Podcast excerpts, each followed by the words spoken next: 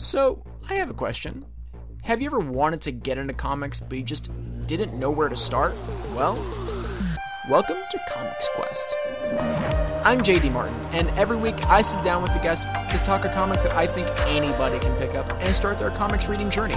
We take a look at psychedelic sci fi, fantastical action, heart wrenching love stories, and of course, superheroes. So check us out at certainpov.com or wherever you listen to your podcasts. Welcome back, serial killers, to another deep dive into the files of Saturday Morning Confidential.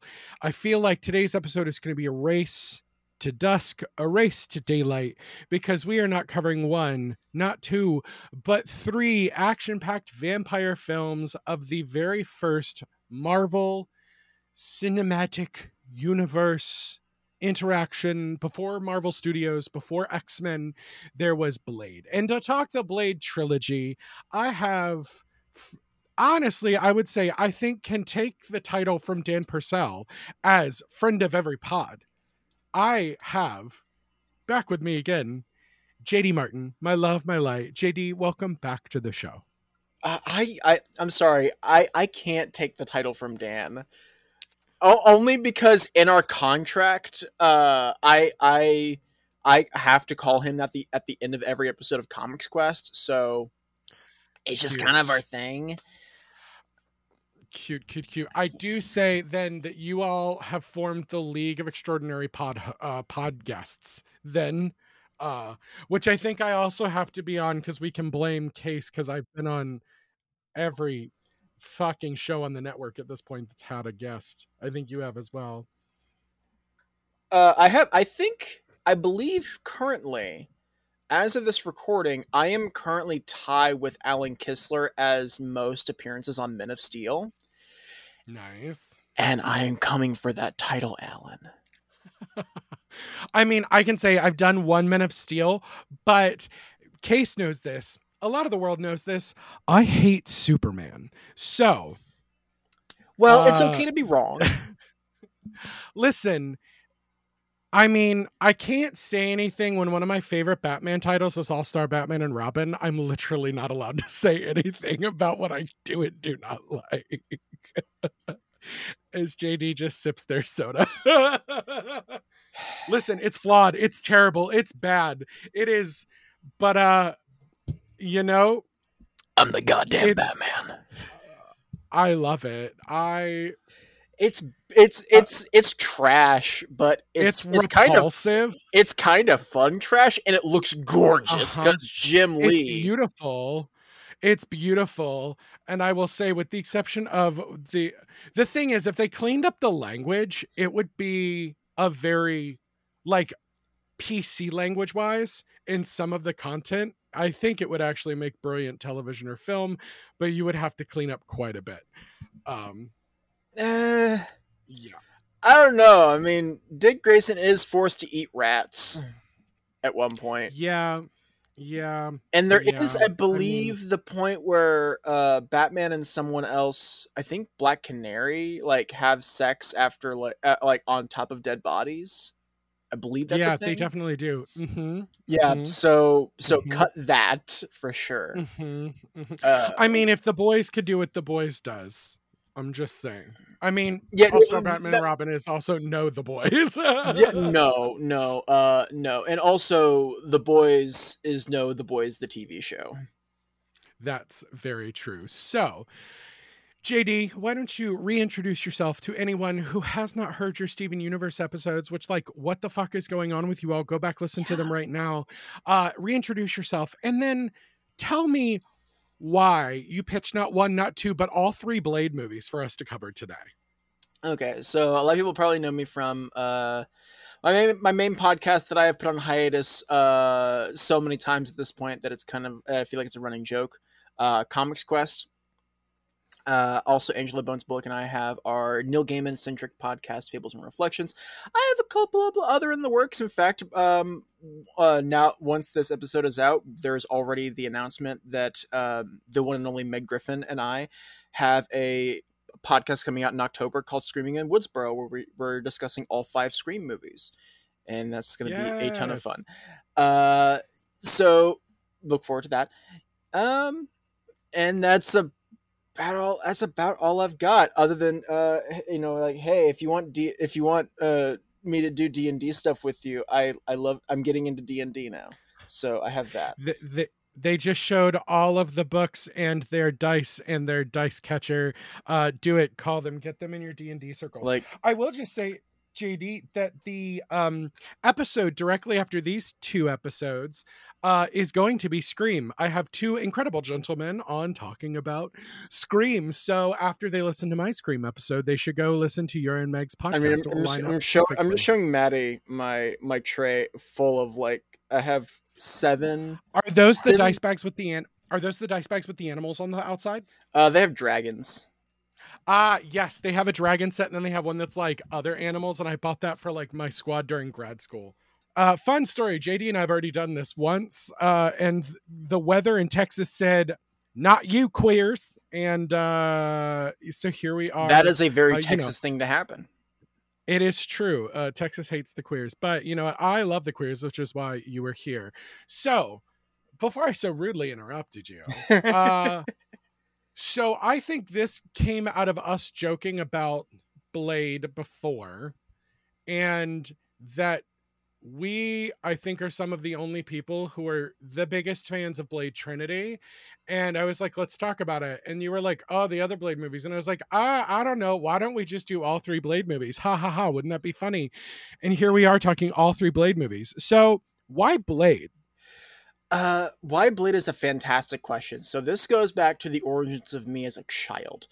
Uh, growing up, uh, like people know me now as as a as a massive horror fan. I was never a massive. I was not always a massive horror fan. Uh, like the closest I got when I was a child was Scooby Doo or The Black Cauldron.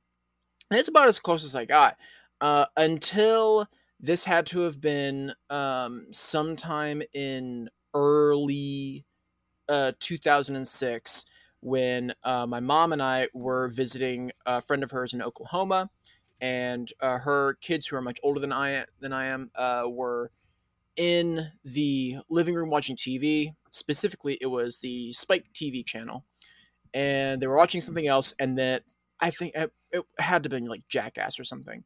And the next thing came on, and it happened to be like these this like helicopter in the desert, uh, like like coming down, and like these people start stepping out, and they like have they they look like soldiers, but the thing but the thing that's weird about them is that like their their whole bodies are covered, even their face, and they have these weird looking like creepy looking face masks.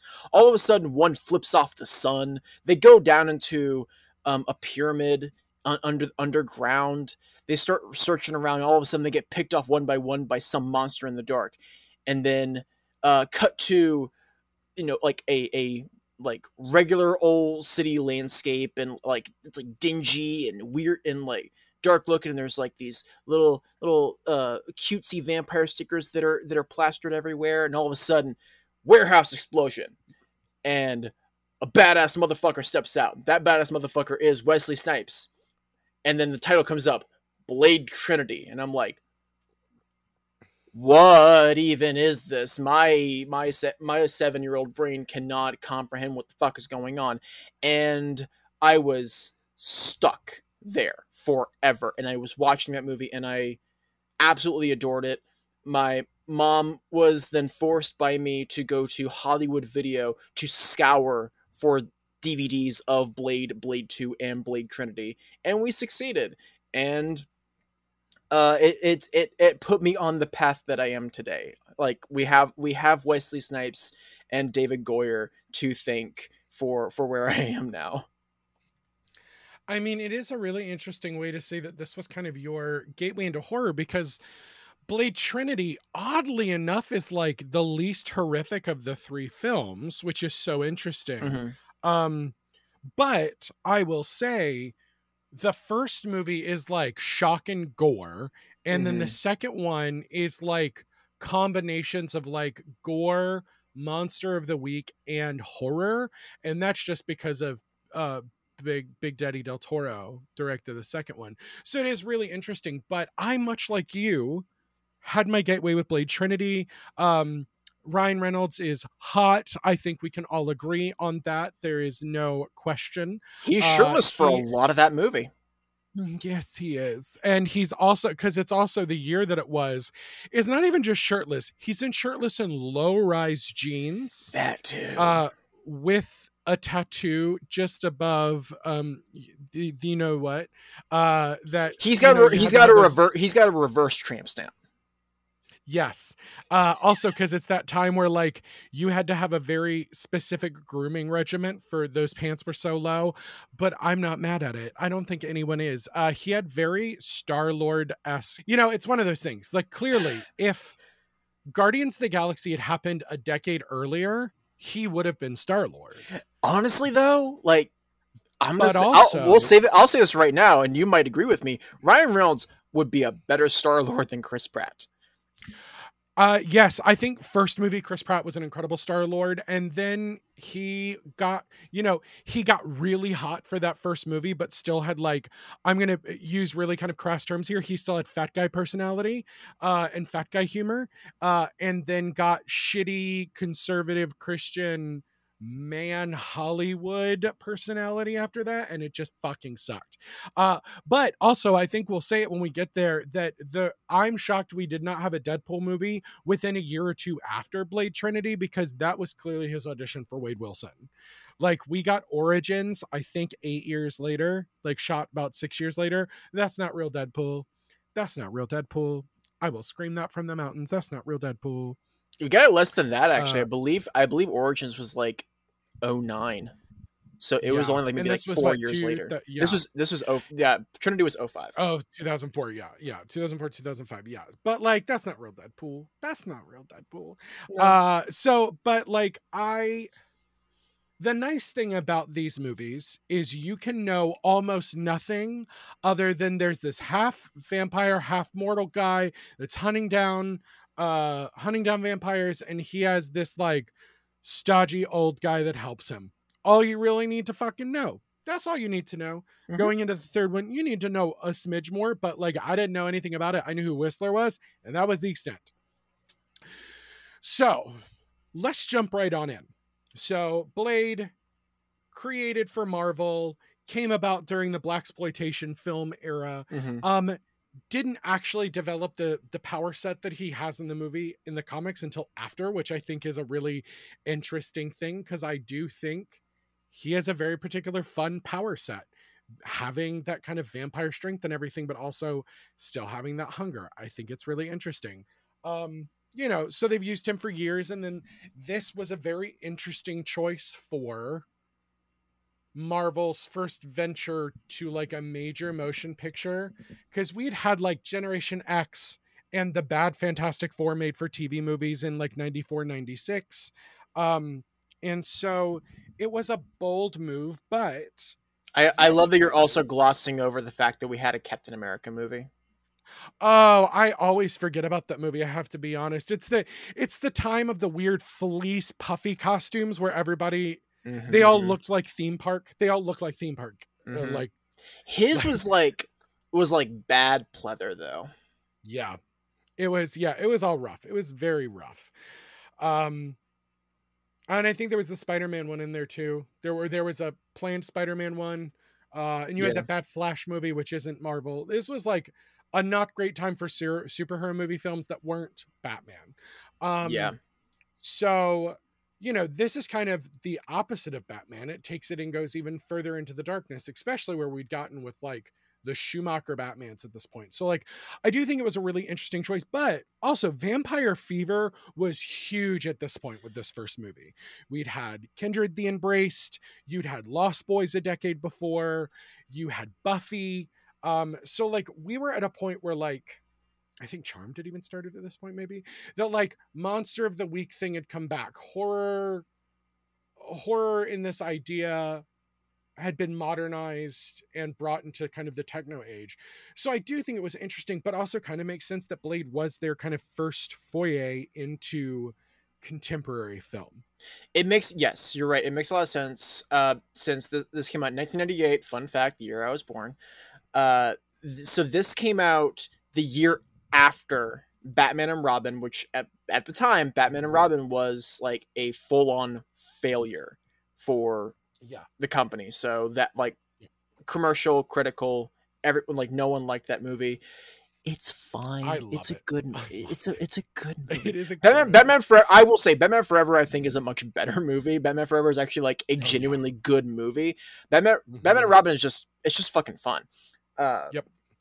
But but clearly, like the the the the uh what they what was taken away from that experience was people don't want big colorful fun anymore. They want dark and broody because Mhm. that's what because what was more critically acclaimed it was those burton it was those burton batman movies and what were they all about they were all Mhm. about dark and moody even though they still have like the same sensibility as the schumacher movies but we're not going to get into that that's not this episode Mhm. but that was that was the consensus after that and you're right with with the vampires buffy premiering the year the year prior to blade uh go and us going through like this vampire renaissance earlier in the decade. But you're right yeah so like it, it all kind of just coalesced into into like a perfect storm for for that. And then wesley snipes was already a comic book, comic book fan and he was trying Mhm. he had been trying to get a black panther movie made and that fell through so this was like the next best thing for him.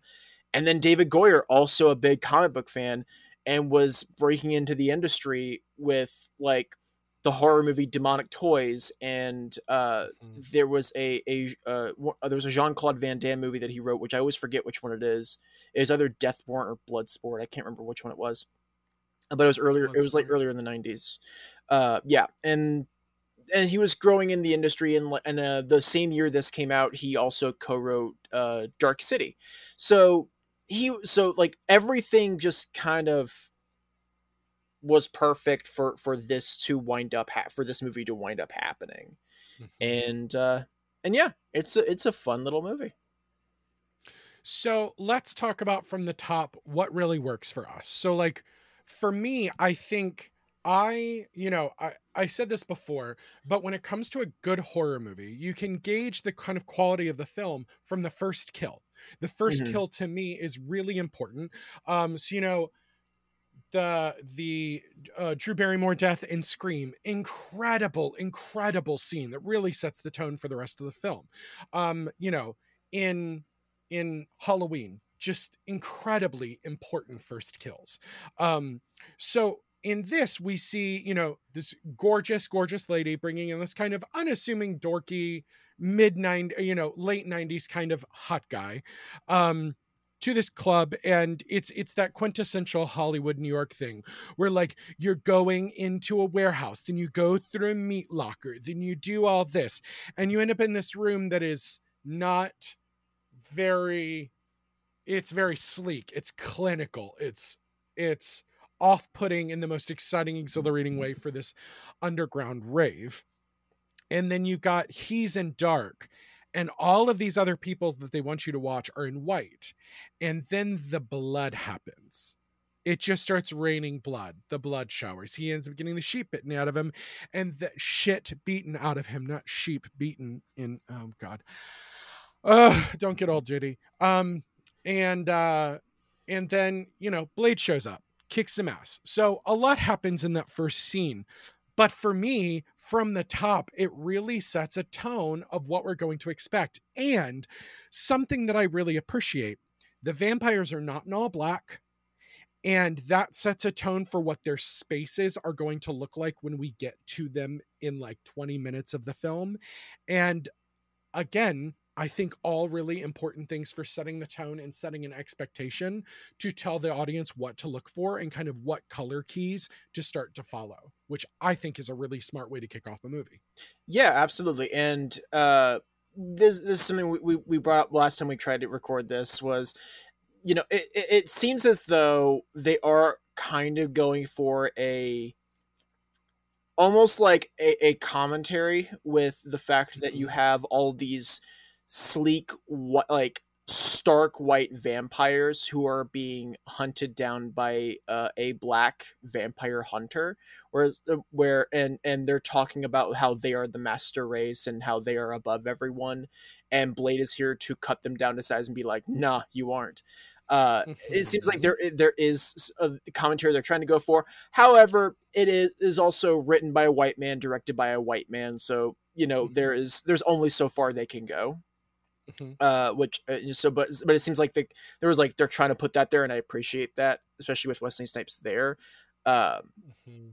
but I, I I do love the opening of this movie. Like watching watching this as like like you only recently watched this, so like imagine imagine watching this when you're seven, uh, and it's the cool. It, it- it's it's the coolest god goddamn thing you've ever seen. I mean, I was big Weenie Hut Junior kid, so like that was not going to happen for little me. Yeah, just for everyone at home, I forgot that I said it last time and kind of made a big deal out of it. I watched these for the first time like a month ago, the first two films for this recording. I'd seen Blade Trinity several times, but like I thought I'd seen the other two and just realizing that I'd seen like clips of them. But yeah, this was the first time that I was taking it in. And so it was really interesting to kind of also from the jump, I was like, oh, it's going to be horror. I mean, like action. And the moment you add a monster element, there are always a little horror to it. But like to me, Blade Trinity isn't that horrific because all the like dustings and stuff are clean. You don't get the like body horror of the second film. So like there, you know, it's it's far cleaner as far as like kills and things go in in that one. So it is just interesting to me though. But but but but yeah, going back to the first one, that it was shocking to kind of see that scene. But again, I knew exactly what movie I was going to get after I watched that scene. I knew exactly what was going to happen.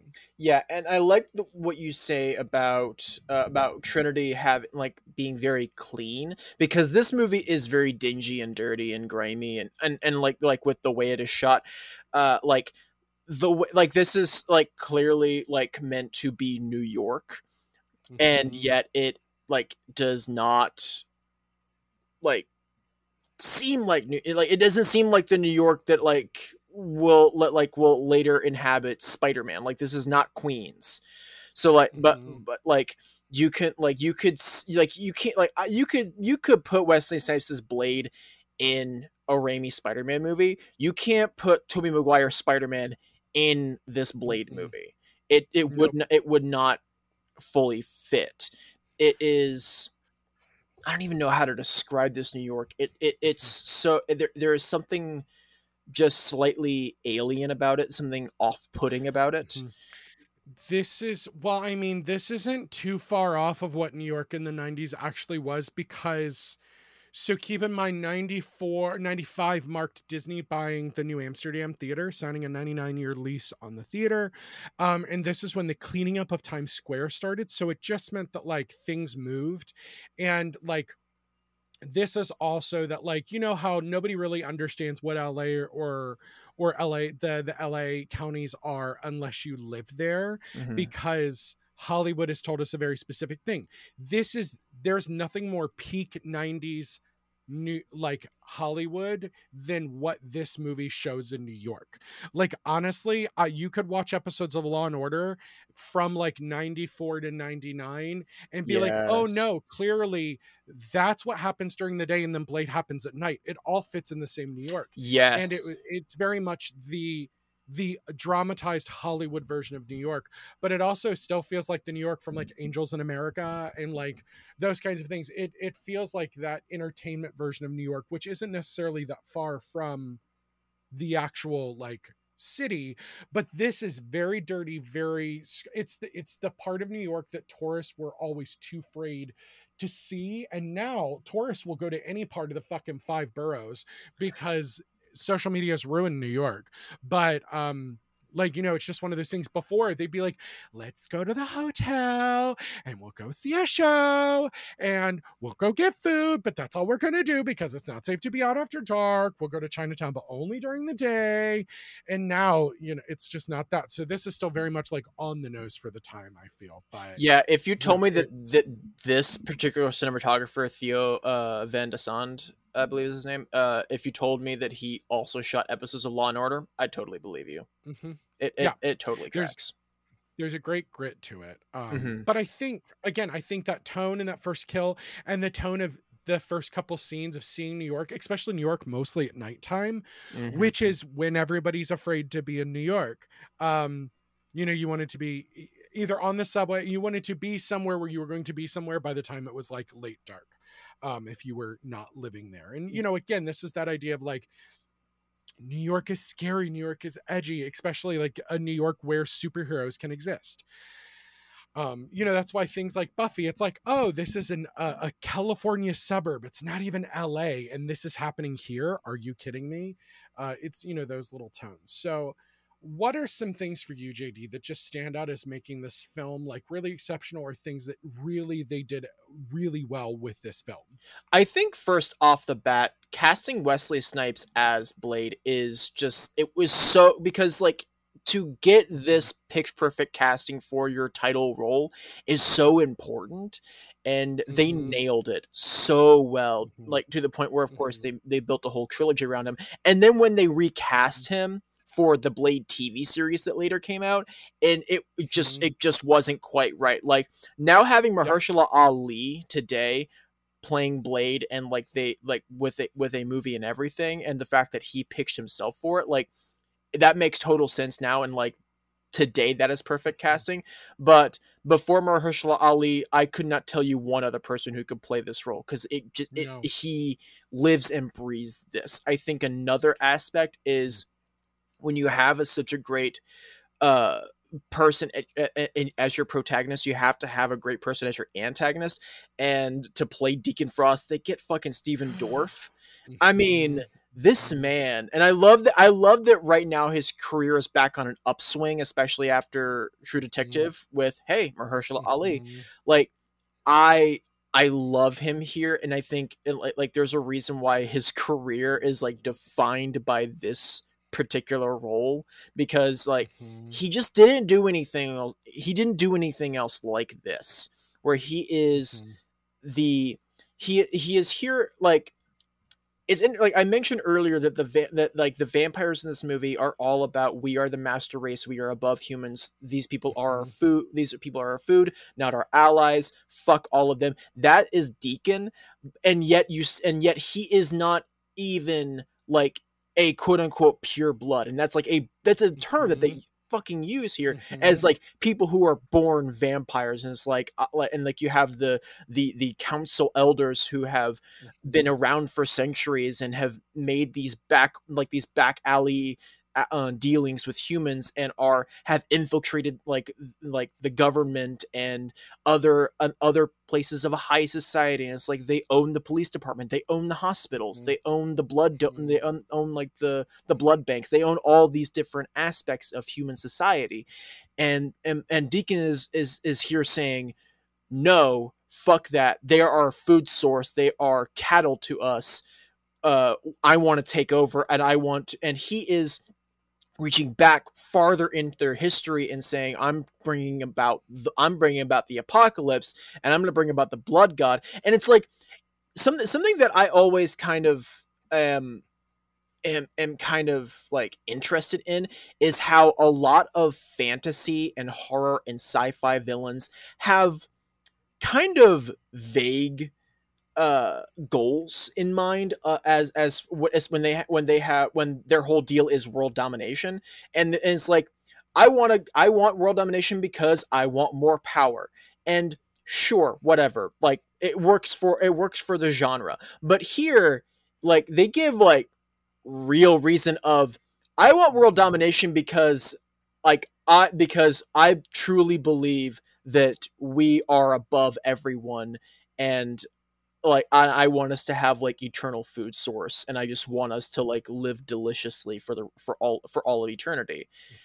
And so like i i i love the writing for deacon. I love Stephen dorff at in that role.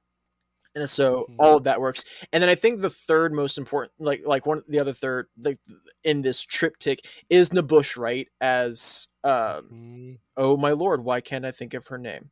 Karen, Mhm. Karen Jenson, uh, who unwittingly gets into all this by getting bitten by Donal Logue's uh, uh, Quinn after he gets burned to a fucking crisp by Blade and then comes back because this motherfucker will Mhm. not die.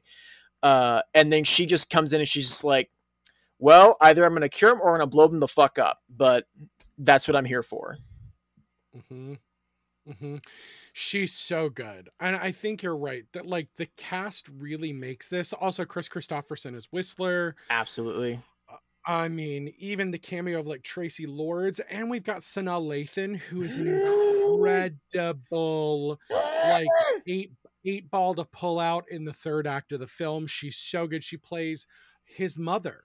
And so I think it is really interesting because we see her bitten and like him taken from her body. Yeah, we yeah we didn't even talk about that. That like this movie doesn't technically Mhm. doesn't open with the first kill. Like like technically the first kill opens- is yeah, is is his mom is his mom his mom. because yeah. it opens with a flashback of her Mhm. uh going into labor at the hospital after she's been attacked.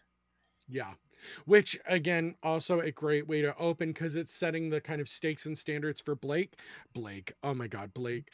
Blade. Uh, because they do that really good th- never mind. I'm gonna hold on, I'm gonna save this statement for for my next thing. Um, and keep going with casting. So good. Just absolutely so good. And having the choice to make Deacon a young character where in the comics he's an like an older vampire white hair it makes a ton of sense that he's young and an I was quote unquote new vampire, but a turned vampire versus the like older played by older actors council who also are speaking in like the native vampire tongue and talking about the old ways. It did a really nice job to like set that tone.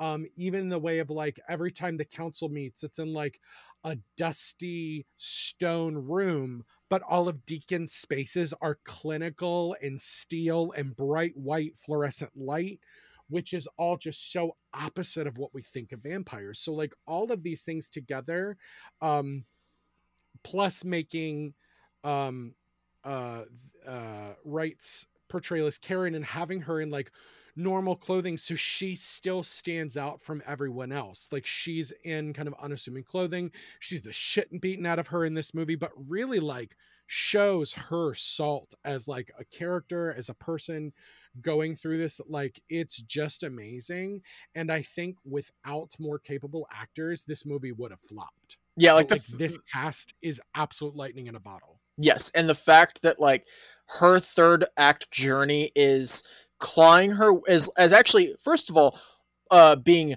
like just dropped down a fucking hole into an abyss that uh houses the like the undead zombified vampire thing that is her her ex-boyfriend the her doctor Mhm. ex-boyfriend that was attacked at the same time Mhm. as her uh, Mhm. and then she fucking murks him, then has to claw her way out with a piece of bone, and then Mhm. comes out and is and is like lost a lot and like has like like like goes to save Blade, gives her uh, gives him all of her blood like like half of her blood. And she's Mhm. just woozy half the time. Then takes a shotgun and starts blasting bodyguards away. And it just Mm. like she fucking rules in this movie. It makes me so sad that she never got to come back for for any of the sequels. She, she like I honestly I can't say anything else that I've seen her in. Uh and that Mhm. makes me really sad because she fucking rocks here. because I really thought a good place to bring her back would have been in that like group of people that uh uh young whistler was part of in the third movie that would have been a great time to bring her back to kind of show her with with everything like with that part of it that like it would have been a nice time to bring her back Yeah, like Um, like like and like because uh, like we're, we'll we'll get to it eventually, but like that like Blade instantly like does not tr- even though they saved him, that he does not trust the Night Stalkers. But Mm-mm. having Karen there, he'd be like, "Oh wait, like maybe Mhm. I should trust you. Like maybe like maybe you're all Mhm. if she's here." Yeah. Yeah, she stopped pretty much acting in 2006. She had one more role in 2018, but like she has not done much. She did a lot right after this film, and she did a ton before this film. Um, really active career from like '92 to to 2006 more or less. Um but it's just they really and even some of the secondary cast like casting Traci Lords even though she's not around for a lot of the movie really great. They did a really nice job to just like make sure the cast gets it or i always bring her up because she hasn't really done anything else. This is the Arly Jover who plays mercury. Yes is so good and it's a shame that like on all the pages it's like known as playing mercury in blade uh and i was just like oh that's a bummer. But i mean that happens to so many people but it's the cast does an incredible job of really owning this and again they didn't treat it like a superhero comic book movie. They treated it as an action film where all of the things that are happening are life and death because this is still somewhere relatable between like you know a a neighborhood kind of superhero level something happening and a galactic level event happening. This is very middle of the road and it affects so many people. Though i still say like he gets that when the blood god comes and turns everyone into vampires and yes he makes it rain blood that can't last forever. Like if all humans are vampires who y'all gonna feed on after a little while?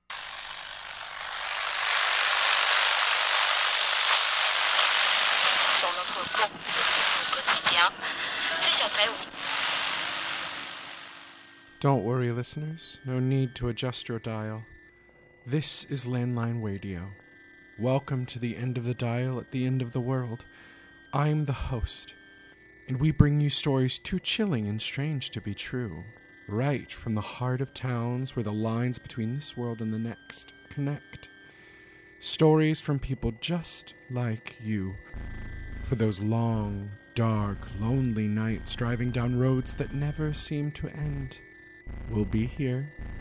And don't worry if you can't find us. We'll find you.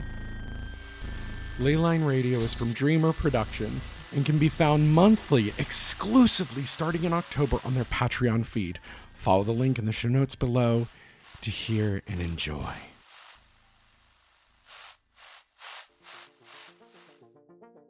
Have you ever seen something in a theater that you just couldn't explain? Or have you ever thought about if dying really ain't that bad? And do you spend sleepless nights wondering exactly what happened to Natalie Wood that night on the boat? If you answered yes to any of these questions, then it's time for you to exit stage death. Exit Stage Death is the chilling true stories behind your favorite Broadway shows, releasing bi weekly on Tuesdays starting May 24th. So if you want to find out which Broadway house is the most haunted, Talk about what killed our favorite Broadway flops. and learn about the murderous path of Mama Rose that took Gypsy Rose Lee to stardom, It's time for Places Actors. Thank, you, Places. It's time to exit stage death. Yeah, I you are so correct. The casting is just so good in this. It's just so so so so so so good. Um and Mhm. even little roles like the character actor that plays is in the body of Pearl like in the in the the suit like it's they get this so just up to the edge of being absolutely ridiculous.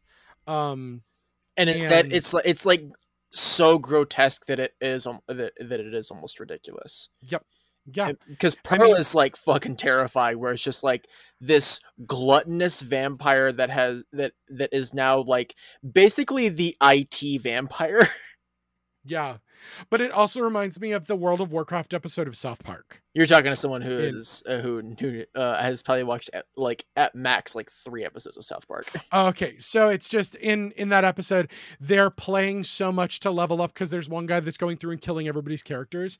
So like they've leveled up so much and they slowly just get like really flat, fat, and just like oh drift back and are being like hand fed Cheetos and Mountain Dew and shit. It's i really think gross. I, I i think i've seen a clip of this episode actually You've probably yeah, um, but but it's and it's those moments where we start seeing that kind of like otherworldliness. Though I was like, it is an interesting thought because like, how often do we see fat vampires? Never. Like never, ever, ever, never, ever, ever do we Yeah, see like even like like Quinn is a li- like Quinn's got some weight to him. He's a little He's chubby. a chunk boy. Yeah, he's Yeah. a chunk boy. And, he's, and he like Donal. and he fucking like just rules this movie. He comes like he comes in like I am the swinging dick of this movie, and I'm Mhm. not afraid to show off. And it is really interesting because like you have vampires that have been around long enough that like there aren't even the things that can kill them don't. So it's like if if if it's right cuz like he gets the shit burned out of him, doesn't die, has his arm chopped off, doesn't die, get thrown out of a uh gets thrown out of a fucking um uh skyscraper doesn't die like it's one of those things that like he just keeps going and that and because he's kind of this like reckless redneck of a of a vampire. I love a hillbilly vampire. Like it's just one of those things that it is it actually makes that terror so much worse because it's like, oh, sure they might die, but they also might not die and they might have to just keep going and it's like, oh shit, that's crazy. Mm-hmm. Yeah, it's it's all around. This movie is just it's so fucking it's just so fucking fun because like you Mhm. talked like we talk about like the stakes and like the reason why this movie just works so well is that they have the stakes just high enough to where you're not constantly worried about everything and you're also not bored to tears by the fact it's like oh here we go another apocalypse movie where it's like Mhm. yeah there's there's like the potential for apocalypse but like that's not what we're like what we're here for we're here for blade to just fuck shit up and that's what's incredible about this is Mhm. that they like Mhm. David Goyer knew going into writing this that like they needed to think small. They need like they think Yeah. they need to think small, pretend like looking like it, they were thinking big, and it was just Yeah. like contain it, simplify it, give only the uh, the the utmost necessary information, and then just let let the cast carry the rest of it. Mm-hmm, mm-hmm. I agree so much. Um, because it's also like this wasn't a point where everybody was getting sequels necessarily. I mean, Mhm. like Jurassic Park had, but like it's it is impressive that the studio continued to make more of these and had a different director with each of them, and so that really did kind of change how they looked at the film. Um, and something so this is my next thing is they did a really nice thing of um starting local but but in like implying global so the and this comes from the script. So the script i think is really fucking solid in this film in the Mhm. storytelling of how they use it. Because you know a lot of times when it comes to vampires not every vampire is the same. Not every vampire entity is you know even twilight has its own lore. So it's this th- you know they could get really burdened with it or like buffy it took two seasons to really hash a lot of the bullshit out where this they go through and blade blades like such and such and such and such absolute bullshit this works and this works but only with this it's like 14 seconds and every time we need something they don't give you a crazy info dump they actually make it work within the script Mhm. and then they give us small things like this giant book like the bible of vampires that is in this like museum tomb that they have and it and but using the technology and deciphering it for the new vampires because so many of the old vampires can't even read the language anymore there are these things that they work as key points into the script so it doesn't belabor us being bogged down in a scene that's just exposition. They tell us things when we need to know it but it's as the characters are also finding out which i think is a really effective use of storytelling and script writing for this movie Yeah, absolutely. Work smarter, not harder. It like that's ex- Mhm. that's like I feel like that was the mantra for the writing and directing of this movie. And you talk about the the the scene where uh where we're given like the rules of how of like of the rules of like how to kill a vampire and like some something I I forget who uh who I, I, I remember seeing this about I think it might have been from the YouTube channel Just Write Sage Hyden who's fantastic go watch his videos. Um and I, I, but it was, it was like doing having something to do with like how to write ex, exposition that doesn't feel like exposition. And one of the things you do is that like like you may like you have the info dump but make sure the info dump is happening while something insane is happening. And here it's on a Mhm. small level where you have whistler who is filling up the car uh, with gasoline while then proceeding to light a cigarette at, right Mhm. after that, just showing that he just does Mhm. not give a fuck anymore, and then proceeds to to tell the rules. And like I love that as kind of like a way of like listen to this man because this is a man who just does not give a fuck anymore and will and is gonna Mhm. and just gonna shoot straight with you. Yep. And then he proceeds to just like he's just like this is like this is what works this is what doesn't like the like the like all your fucking mythology is bullshit is is fucking horse shit. Here's what actually works. Uh now get the fuck out of my shop. I need to go make more weapons. Hmm hmm hmm Yeah, it's it's so good. It's it's like so good and on the nose, and I don't think anything is misused because this also like it is a it's quite a long movie and it feels like a long movie in many ways, but also I'm enjoying every moment of it. I think it's like I said the first time that I went, wow, so much has happened, and they got to like the tombs, the first or like the um, the lab section of of Deacon's Tower and I was like, "Oh, this is where they're going to spend the rest of the movie." And then I was like, "Oh fuck, there's another hour of this movie left. Hour and 10 minutes of the movie left." And I went, "Oh, I can't wait to see what other parts of the story we're going to tell." Um because you have this young guy Deacon so obsessed with it and to also make him so maniacal and just kind of he's it's it's that kid that was nothing when he was human and then he's been told he's still nothing as a vampire and is like set forth to find his own path. You know it's it's that thing where they want the audience to connect in some ways with their villain until they make him ir- irredeemably evil. Um but it's Mhm. one of those things where you still want to like deacon at some point and i think Stephen dorff has a lot to do with that. Yeah and also giving him like a like genuinely one of the best villain monologues where like he's like i'll tell you what Mhm. we are we're at the top of the fucking food chain and just like Mhm. Mm, you know, you like like getting that real that real tight close up of his face, which I'm all here for a Mhm. close up of Stephen Dorff's Oh, face yeah. because uh yes uh Yeah. yes like and also like late like early like way earlier in the movie when he kills uh the the the police officer familiar and Uh-huh. like him and Mercury like like together like like lapping the blood up off of his neck and I'm like this is the like this is genuinely the, the most erotic thing I I watched as a child. kink unlocked Oh, yeah, vampires. Oh, that's something uh, with the script. The use of familiars is really interesting and unassuming. And again, they don't have to tell you a lot, but from early on, they start they they tell you to look for that tattoo. And so it's we watch Karen start noticing the tattoos, and it's a really interesting thing. They don't have to belabor it for us, but it's something that we start looking for. And it's like, oh fuck, no, they fully infiltrated everything. But again, when you've got millennia to do things, you've got time to slowly infiltrate. It's all great. This this, this movie's just fucking fun. I also really love the design because it is this Yeah. combination of old world, like what we think of as like vampire, actually thinking about how technology would affect because most places are just like, no, vampires don't need technology. They've completely forsaken it. And it's like, no, no, no. They would still have to exist with technology because with technology comes a much larger footprint and chances of being discovered by someone you don't want to be discovered by. Mhm. So they really that idea of like I was so moved when you're in Deacon's like room for the first time and it's just white and glass with that like brushed steel coffin um like that then raises up and it's like super plush inside.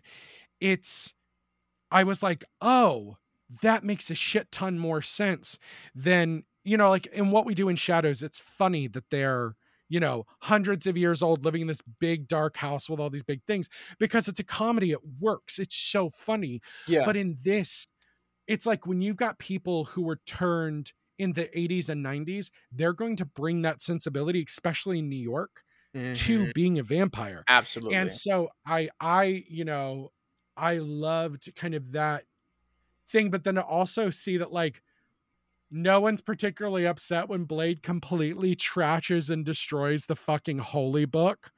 Like it's so like, you know, it sucks, but they'd already deciphered it. So for them, for that moment, Now, I'll probably come back to this quite a bit as we go through the next two movies because there's quite a bit of world broadening.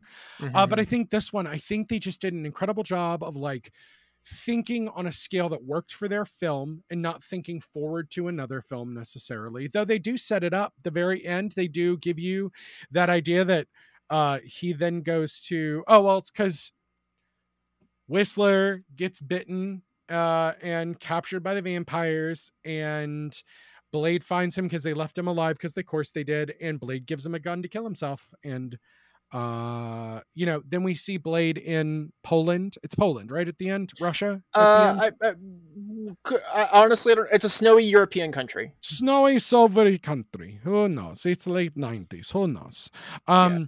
And they leave that there. And honestly, that would have been enough to, you never have to do another movie again.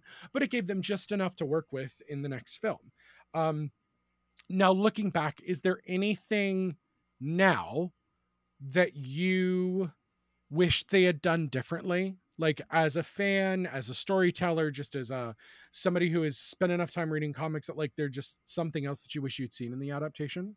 Honestly no. I think for the time it was set in it worked just right. Like we keep talking about mm-hmm. how this like th- this fit perfectly in that late 90s sensibility of mm-hmm. a New York story, a vampire story, an action story, a horror story, all of that come like coalescing into what it is. It works like so so well, and they even like they even had to course correct while making the movie because uh, I I don't know if you you know this, but uh, there was a different uh, ending to the to the whole mm-hmm. blood god thing.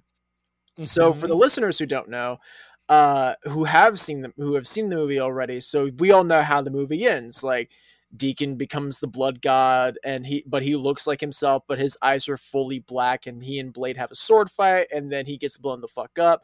Because uh, we all know ice, um, some motherfuckers always want to ice skate uphill, and mm-hmm. uh, and that and and that's how it ends.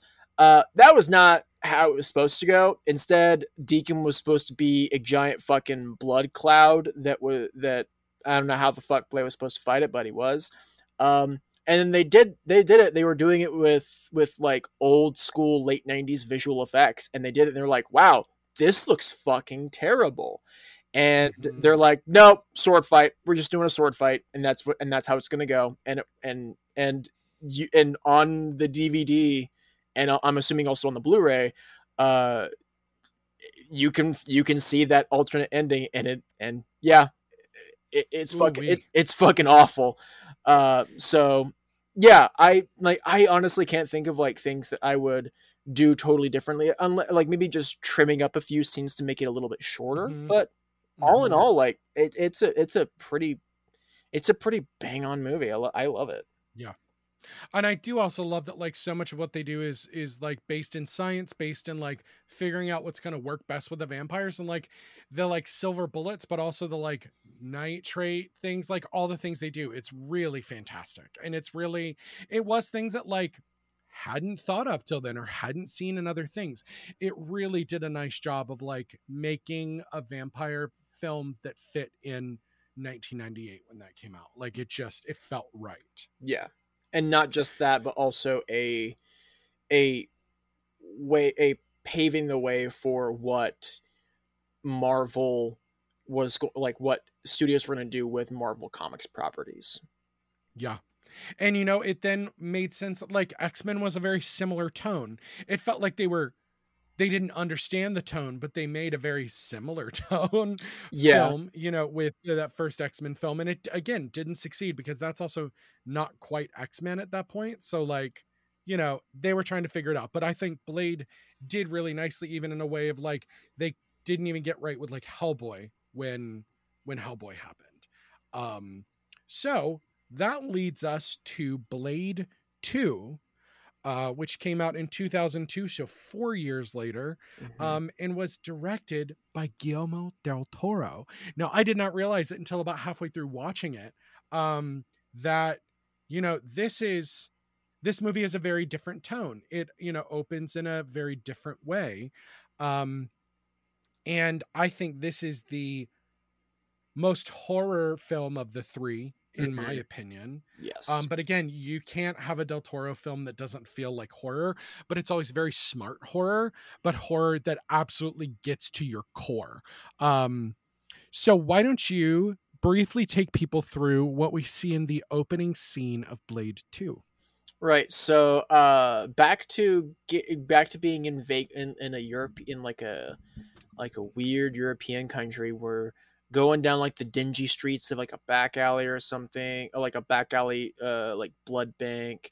We like this guy walks in. He gets a ticket. He sits down next to a guy with a hood up, and uh, like they're talking about like how like you know giving blood, and all of a sudden this like like sleek, you know, straight jawline woman comes out and and and takes the guy away, calls him, you know, calls him by his full name, Jared Nomak, co- uh, like brings him in, is like going through like the last few questions about his uh, about his uh his history of who he is and they get into the room and they force him into the chair and he and like you get you realize that this blood bank is run by vampires and they're using this for their own gains and this is like yet another thing added on to the mythology like to, to the lore of of the vampires of this world then all of a sudden this motherfucker's mouth splits open into a maw of fangs and tongues and and just absolute an absolute mess of horrors. And then latches on to all these vampires mur- like and and absolutely destroying them. Looks to a camera and in the vampire language says i hate vampires it is Bum, bum, bum, it is So good. so So insane. Like you, it's like this is Del Toro going. So you thought that last movie was crazy? Hold my fucking beer.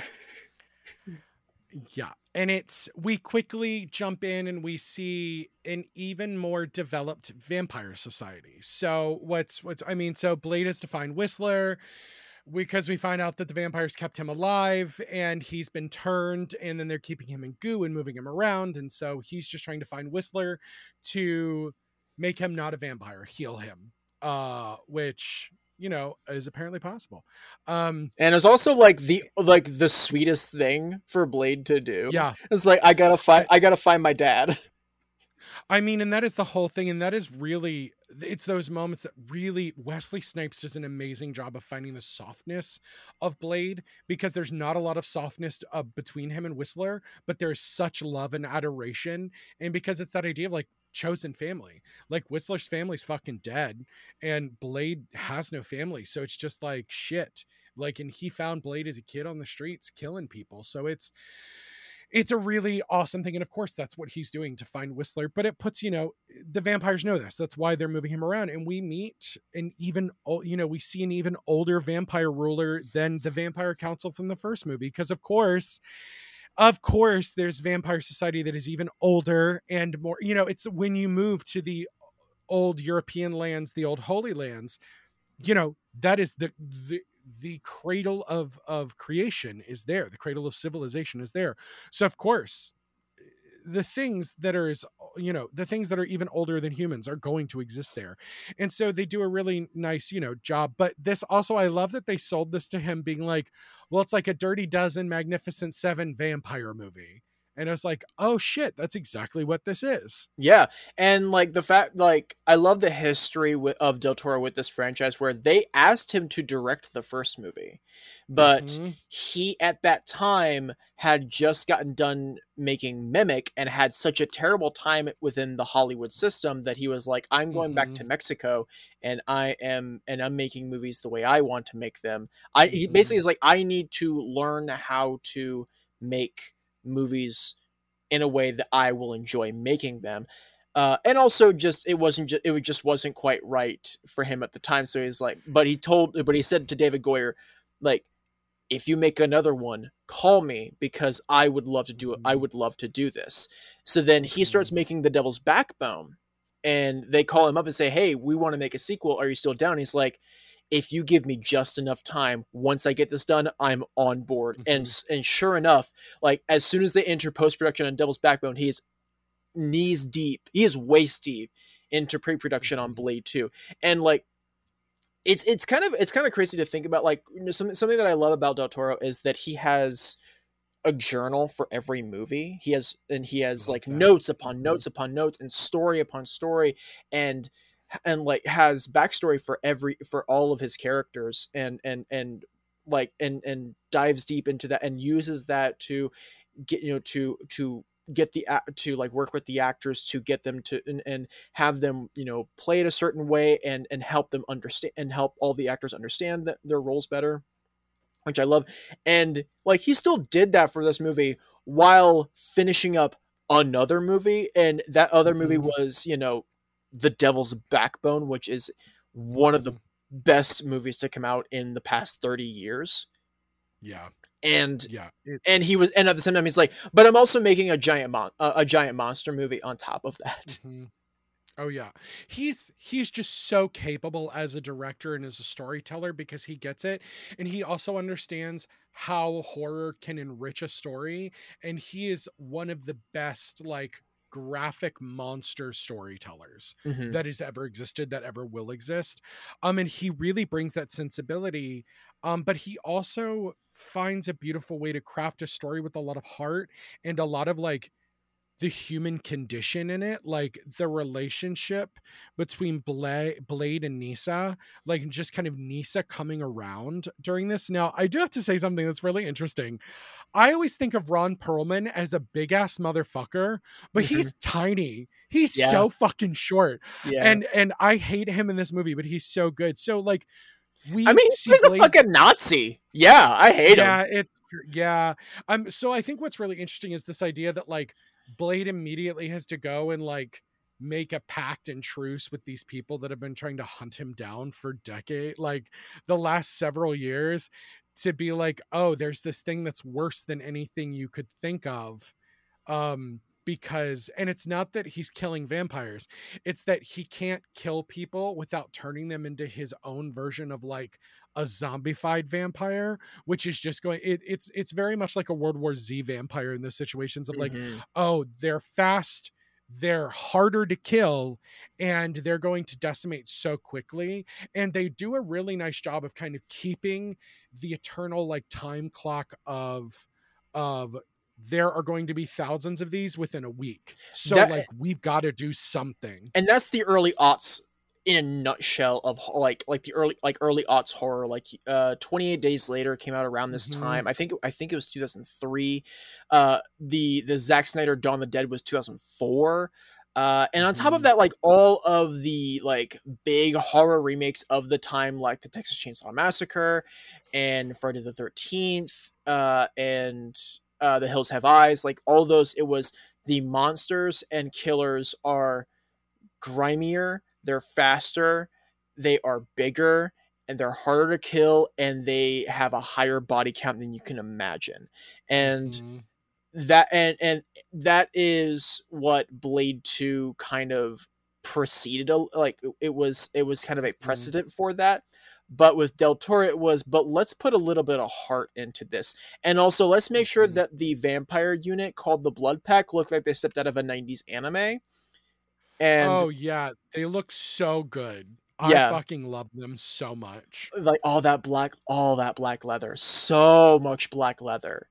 and like and of Mhm. course like they i love that like they all look like they hail from they all hail from completely different places like you've got lighthammer and Mhm. verlaine who are like are from like eastern europe like like russia or ukraine and you have a don you have Donnie Yen there as snowman doesn't say shit Ugh, motherfucking donnie Yen, yin so good uh I, I and i and i never remember his name um but the guy who plays priest uh i believe oh he tony is- curran tony curran tony that's right curran i was thinking that was his name but i wasn't Thrones, Yes. from Game of he's so good And I in think he's- one of the travel commercials I think he's Irish, if I'm not mistaken. irish or scottish one of the two yeah, Yeah. i'm sure somebody's screaming at us right now but Yeah. Uh, I, I I'm refusing to look. I'm I'm I'm here's here's the thing, listeners. I have not watched these movies in a long time, but I watched these movies so much as a child, and I've watched them so much since that I know every beat of these movies. Um, so I'm also and I'm also just refusing to look up anything because I'm just like, I have to like I have to know how much I actually remember about these movies. Apparently, it's a lot. mhm. Um, and then Chupa, who is the dude from the Fast and the Furious. Ugh. Uh, he's I. Uh, he's so hot and so gay. I'm, I'm gonna say it like they're all gay. They're all so gay. This is this is like the queerest well, group of vampire hunters. I mean, vampires are inherently queer coded. Like, Oh, there's not very a much way so. Because it is. I do love that idea in what we do in Shadows. They're like, when we're around for thousands of years, you do everything, which is why I love. By the time this comes out, the new interview with the vampire will have premiered. Oh no, it won't. It will be premiering on AMC, and you can't tell me that that trailer is not the gayest fucking thing ever, which would make Anne Rice so upset. Which is why I'm so glad they're doing it. Um, uh, but yeah, so good. Oh my god, Chupa's show hot, so hot. And so the other night I was sitting around watching TV, and I've never seen the Fast and the Furious movies, any of them, none Mhm. of them. Uh, and you're making you're making that like a life goal at this point. I mean, I it was on, and I was like, listen, this will be a great time to watch it. That first movie's not good, and no one can tell me otherwise. It is a got point. It is it is it's point. It is terrible. it's a Point Break ripoff. yeah. Um, with bad acting. Like none of them are good actors, but I do get the appeal, and I'm gonna keep watching them. I'm, you know, living on a oh boat. no! I've got a whole lot. Oh, I've got a whole lot of shit to watch. I got a whole lot of shit to watch, so I downloaded all of them.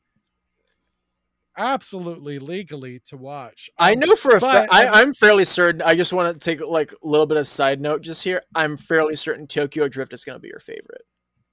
Oh, probably. I I love some. I love Like, some you- like- Japanese things. Yeah, it's like it. well, like it is. You know, a a Southern boy has to move to Japan and has to.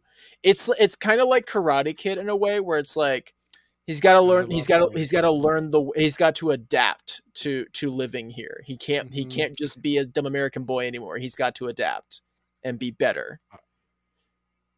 I love that. But when I realized, I went, "Oh, that rough kid looks kind of hot." I was like, "He kind of looks like Chupa." And then I went, I IMDb'd and went, "Ah, it's that fuck, that fucker." Oh, that little chaos bear cub because he's not quite thick enough to be, but he a little bear cub boy with his little. He would do very well on Twitter right now, like gay Twitter. He'd be very popular. I'm surprised more people don't talk about him. I'm pretty Uh, sure, I, Matt if I'm not mistaken, like he's me. he's either where like I think like when we first meet him, he's he's like wearing chainmail, and then he's also Yes. got like the he's got like the see through shirt on later. Yes. And Like, this- like- the like off the shoulder that's got the A cut like the the like arched in cut. He definitely has a gay Del Toro knows what fucking movie he's making, and he knows the audience for it. He Del gets it. Del Toro always appeals to the gays and the Yes. monster fuckers, which are pretty much the same thing at this point. Um uh cuz I'm sorry, Don't sorry. come for me. Shape, Don't call me out. What listen, Listen, my- at, we're looking at a mirror right now. just uh, t- uh I wish I looked this pretty in a mirror. Are you Oh, kidding you me? Um, stop it. no one needs to know that I absolutely have the biggest podcast crush on JD, which is why they're on the show. No, not really. I adore them. They're like my little baby. I could never. They're so they're so precious. I love them so much. Um now that I've derailed everything, uh, I did have a really good thought of what I was gonna say. Oh, uh, no, I was gonna say, I mean, there's a reason why my Patreon exclusive series called Leyline Radio, which releases October 30th on our Patreon, $2 a month gets you spooky stories, uh, is called Man Seeking Monster. Uh, listen, I I love me a monster in any way, so like whatever. I'm whatever. I'm gonna leave that there. Y'all can assume whatever degenerate things you want to assume about me. Werewolves Um, are too human for me. I want I want more monster. I I do love a werewolf. though. Werewolves are fucking I love dope. a werewolf. I think it's is it the game Monster Prom? There's like that. It's like a dating simulator game. I think it's called Monster Prom. It's so sweet, and every time I'm like, I need the werewolf boy to love me and ask me to prom. um. Also, this is your reminder that there's a cute werewolf boy that you can buy cute little gay flannel outfits and give him a little pumpkin spice latte uh, with cute little boxer briefs that you can go buy at Build a Bear right now. So go do it, you degenerate queers with money. Uh, he's probably sold out in stores right now. I didn't get him the first weekend that I saw him before he got popular on TikTok, and then I went back to buy him because he got popular on TikTok, and he is no more. But they're hoping he will they will restock this week. I plan to be there better. Friday morning when they. I plan to be there Friday morning when they open.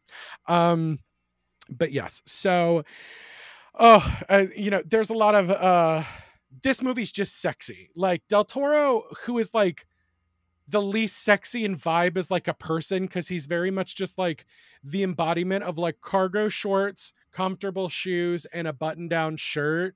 Like he's very unassuming as like a chunky little beard boy. I love him so much.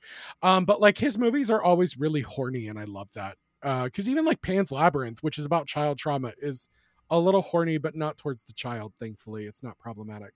Um but like it's this movie's horny in the best way. Like that's Mm-hmm. the best way to put it is like they also amp it up like the leather the his designers always understand the assignment. Like i would die to work on that design team because it's sleek but there's so much intricacy to it. He loves an old bald villain with just a hundred pound velvet robe. Like fuck me up like who doesn't want to be a dramatic bald queen in a hundred pound red robe who and like and like looking like you're about to crack because you Oh, look like yeah. you're made of glass which uh which he does crack later when he dies which i was like He yes does. yes del toro you knew what i wanted to see and i love it but I I love that he dives into that thing of like this race of like this species of humanoid is like not actually meant to be immortal. Like they don't die easily, but they keep bringing up how easily vampires die, which I love. But it's one of those things that like especially cuz he's one of the old ones, they really make him look like the Nosferatu Mhm. um which is really important that that um oh god what's his name uh uh uh uh, uh The actor? um nomak looks like Oh. him like nomak looks like the nosferatu. They're playing with this kind of thing that kindred and the embrace really tapped into which is that there are different races of vampires that do different things and are from different places and have different sets of powers. I really like that. Um but yeah, let's jump in. So we keep talking about things we love, but I think for me, the first one is the design of this movie is so different than the first movie, but it still feels like it's in the same world. Now, I will say that there is a single exception with this, and I know it's because the actor has foot and leg problems because of their height. Uh, and athletic injuries, but Wesley Snipes is in the ugliest fucking shoes in this movie and in Blade 3 that do not go with the rest of his costume other than being black leather. They're very practical and ugly, but they're not sleek. And I know it's because he has a very large foot and he has um, like issues now we would build him a custom pair of boots that would be comfortable enough for him but there's especially because there's so many scenes where like he does the superhero pose and like it goes from the feet up and i'm just like your shoes are ugly the rest of your costume is so good but that's again probably me just being a costume He's got like that, that like like they Uh, like they modified his vest and he's got those cool buttons on it. Mhm, I want that mhm. vest. Hmm And they give him another really cool trinket, which is an aerosol version of his his serum, which was a nice way to step it up. And again, they do a lot of what they did in the first movie, which is they don't give you more than you need in the moment, but they also don't give you exposition dumps. You Yeah. really find out things as you go, and uh, I really, I think for me, it's the design of this movie is just because it goes further into you know the oldest vampires would have kind of the older what we expected of vampires but then when you go inside and it's all like oh it's all sciency in here. This Mhm. shit's a lab inside of a stone temple. Okay i'm here for this. Um and even like the well and you know tech started at the very beginning of this with norman reedus's character who i did not see that coming but god was God was I happy when it came that he was a familiar and had been punking Blade the whole fucking time. The Whistler hated him, and I was like, Whistler is a pretty good judge of character at this point.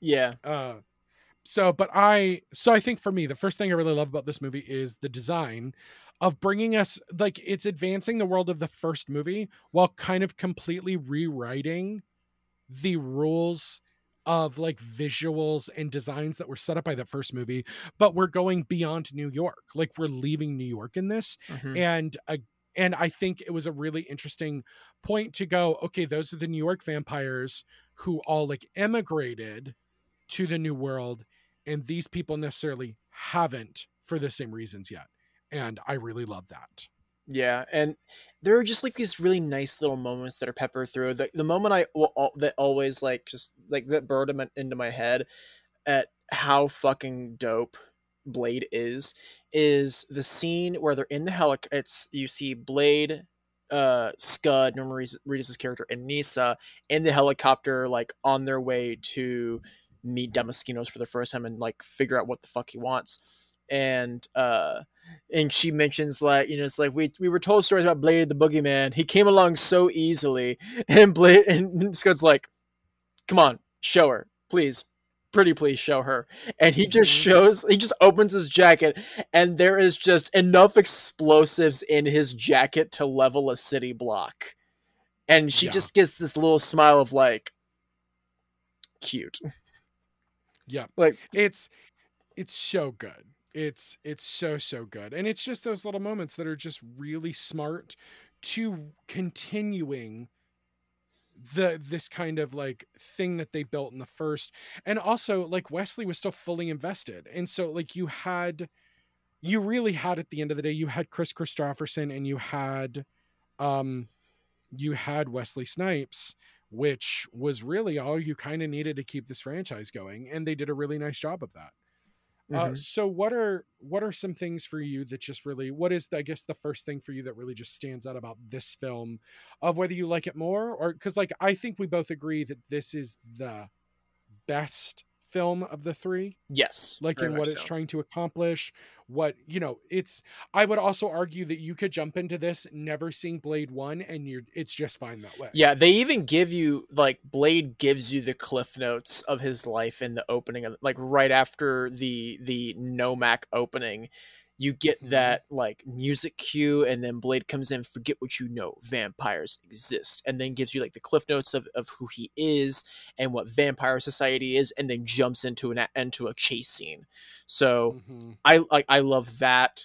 I love like you talk about the design and like the design like the like design like the set design of itself the art direction is fantastic Mhm. but also the monster design is absolutely insane and then like Mhm. we, we talk about how like there are different like sects of vampires and how and like they're all and like no vampires are like even within the reapers the the new vampire Mhm. species here there are differences within with them as well and how they're all very like even though they all look the same like they're all they're all Mhm. slightly different they're, they all each of them have like a little bit of a quirk with with each of them i love the i love and actually speaking of music i love the like i love the music itself by marco beltrami in this movie um shout out to marco beltrami also composer of the scream franchise uh Mhm. and but i love the like m- the needle drops in this movie are fantastic. Mhm. There's a, there's the great song "Eye Against Eye" that plays as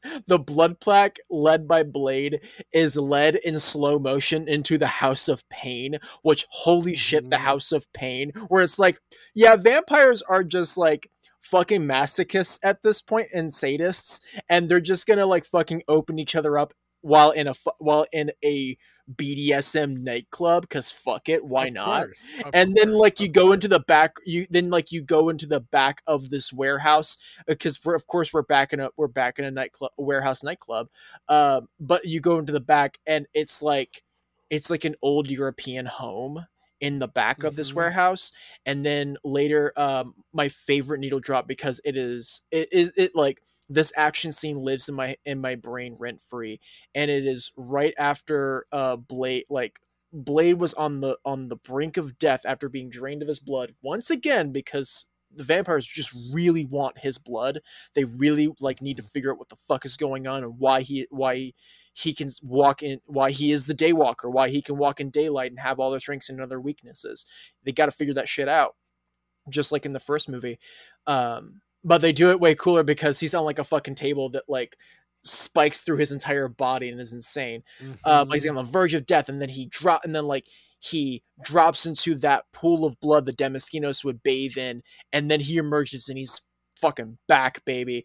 And he comes in, and all of a sudden, the name of the game by the Crystal Method starts playing, and it comes in with that with Mhm. that little like drop of like, listen, all you motherfuckers, and then all of a sudden he just like decimates all of these body of all these like familiar bodyguards and then splits Ron Perlman in half Mhm. by coming back with the, with the stupid racist remark that he that Ron Perlman said to him before, "Can you blush?"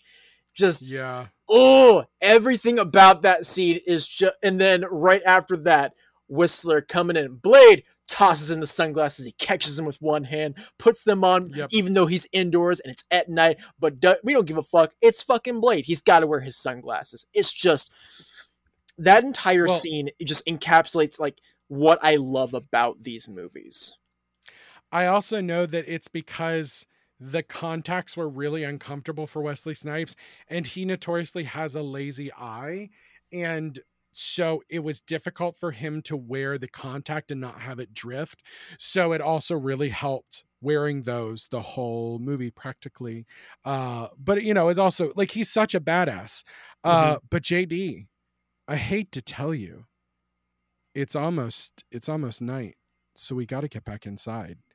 And that Fuck. means that means you all have to come back next time to hear the rest about Blade 2 and then hear us gush about Blade Trinity and the horny sticky time that is Blade Trinity. Uh so JD, until next time, my love. Until next time. Let me guess.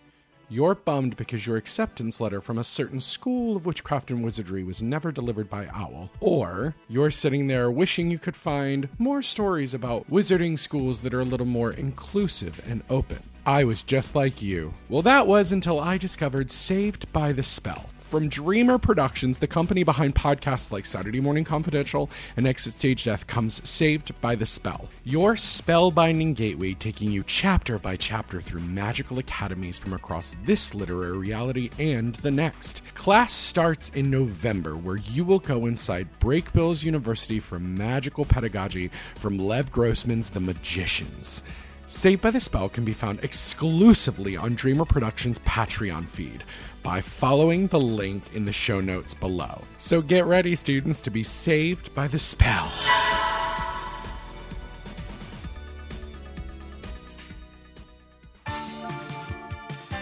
Saturday Morning Confidential is brought to you by Dreamer Productions and is a proud member of the Certain POV Podcast Network. You can find us on Facebook at Saturday Morning Confidential, on Instagram at SMC Pod, and on Twitter at The SMC Podcast. You can find all the shows that Certain POV has to offer at certainpov.com or also on Patreon at Dreamer Productions, where your donation of only $2 a month keeps constant programming coming in and supporting our new shows as we go throughout 2022. Now, join us again next time for another deep dive into the files of Saturday Morning Confidential. CPOV. CertainPOV.com.